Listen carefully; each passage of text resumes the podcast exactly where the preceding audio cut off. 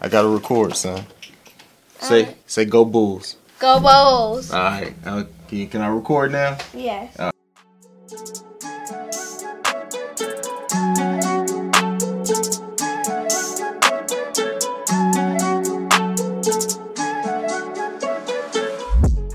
What's going on, Bulls fans? Welcome to another episode of Chicago Bulls Central. That was my son. That's my that's my that's my dude, man. That's the guy who's usually watching the Bull game, Bulls games with me, wondering why I'm acting crazy as hell. Uh, he's picking up some of my bad habits uh, this season in, in regards to like reacting or whatever. But you know, nonetheless, uh, what's going on, Bulls fans? Uh, on this video, I'm actually going to be discussing a Ayo Dosunmu uh, the Bulls bench and how they both kind of issue in a new era and are, are e- e- perfect examples of the new era uh, that we are in as Bulls fans. And you know, to start off with Ayo, Ayo, a player who you know was I think was projected to go in the late, or people thought he would be late first round. The Bulls end up getting him in the second round.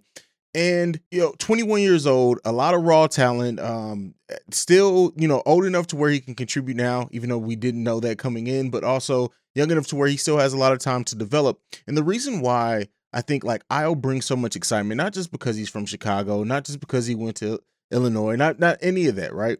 Ayo is a perfect example of how this front office is still going to always find ways to improve this team regardless of draft place. Like, right? Is that to get a player like Ayo, and even, you know, this is in AK's history. If you go back and look at Denver, he always has seemed to get players in the draft that, like, yes, that maybe even if they did have some problems, they outperform that. Like, look at Michael Porter Jr., for example, just signing that. I believe he signed a max level extension, but he was a player that, you know, I hope that the Bulls would have drafted that year. Nonetheless, we're going to come off that. But, uh, that a lot of teams were down on. And, you know, he picked him at a place where it was still a little bit of a gamble, not as much, of course, but look at what Michael Porter Jr. has blossomed into.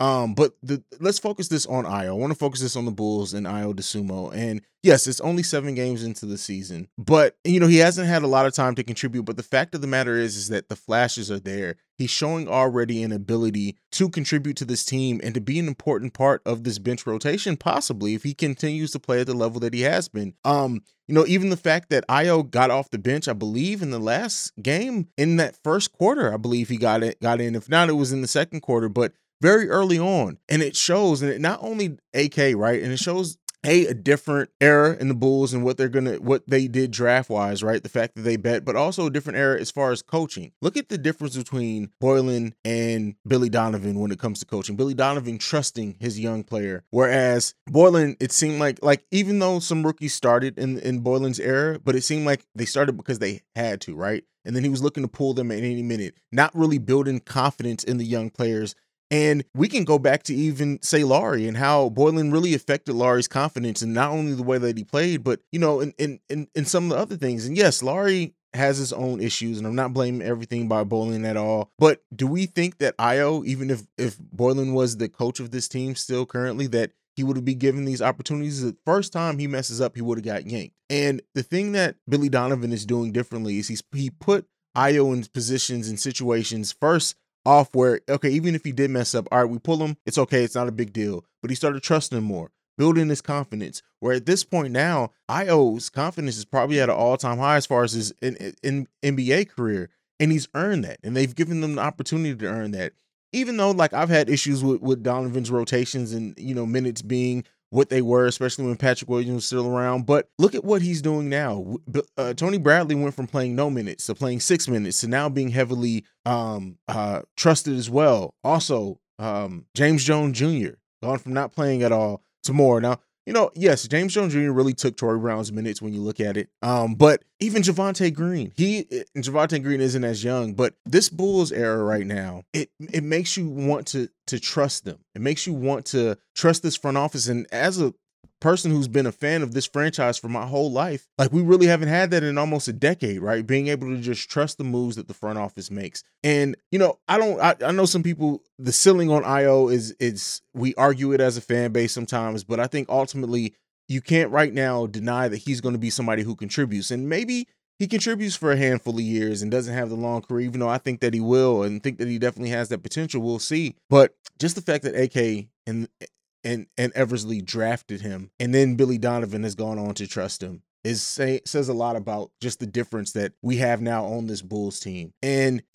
it it, it, it it's it's positive all the way around. Um, and you know, ultimately, I think too that whatever it ends up becoming, right? You know, Coby White's coming back, and you know, we as a fan base, we talk about if Coby's still going to get minutes with Ayo there, even though it really seems like at one point Billy Donovan had like four guards out there at the same time.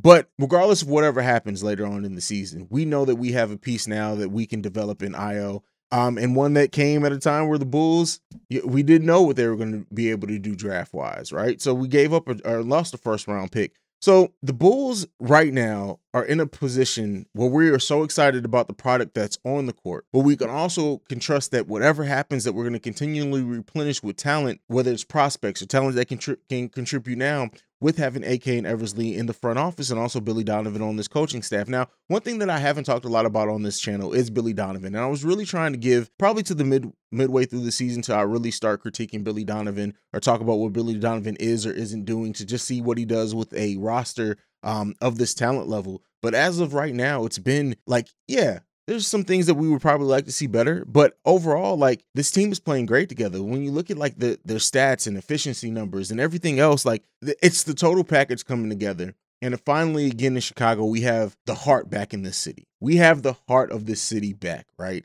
And uh, and it, it just it just feels good. But you know, also talk, said that I wanted to talk about some about uh, the Chicago Bulls bench. And you know, after last game, you know, there are, of course Bulls fans. We, we have a bench mob again. We have a bench mob again, and I do think we have the potential to to to have that. I think when you look at like what DJ's been able to give, and and and also now that Tony Bradley's playing, and if they can continue and keep that up, I think absolutely we have a bench that's to be reckoned with, especially when you factor in Coby White uh, coming back and he's able to score like some of us think that he will be able to do and contribute. Um, I just can't wait to see this team at full power. And it sucks that we won't be at full health at any point this season now that Patrick Williams is out. So it's really going to be maybe into the playoffs. We see that, and even then, if he comes back, uh, he's he wasn't really himself this season so far. So you know, as everything works out, but let me know what you guys think down below, and you know what has seeing Ayo Dosunmu and and the fact that he's been able to contribute at the level he has and whatever else in the Bulls bench so far, what what do you think the cap is, the the ceiling I should say is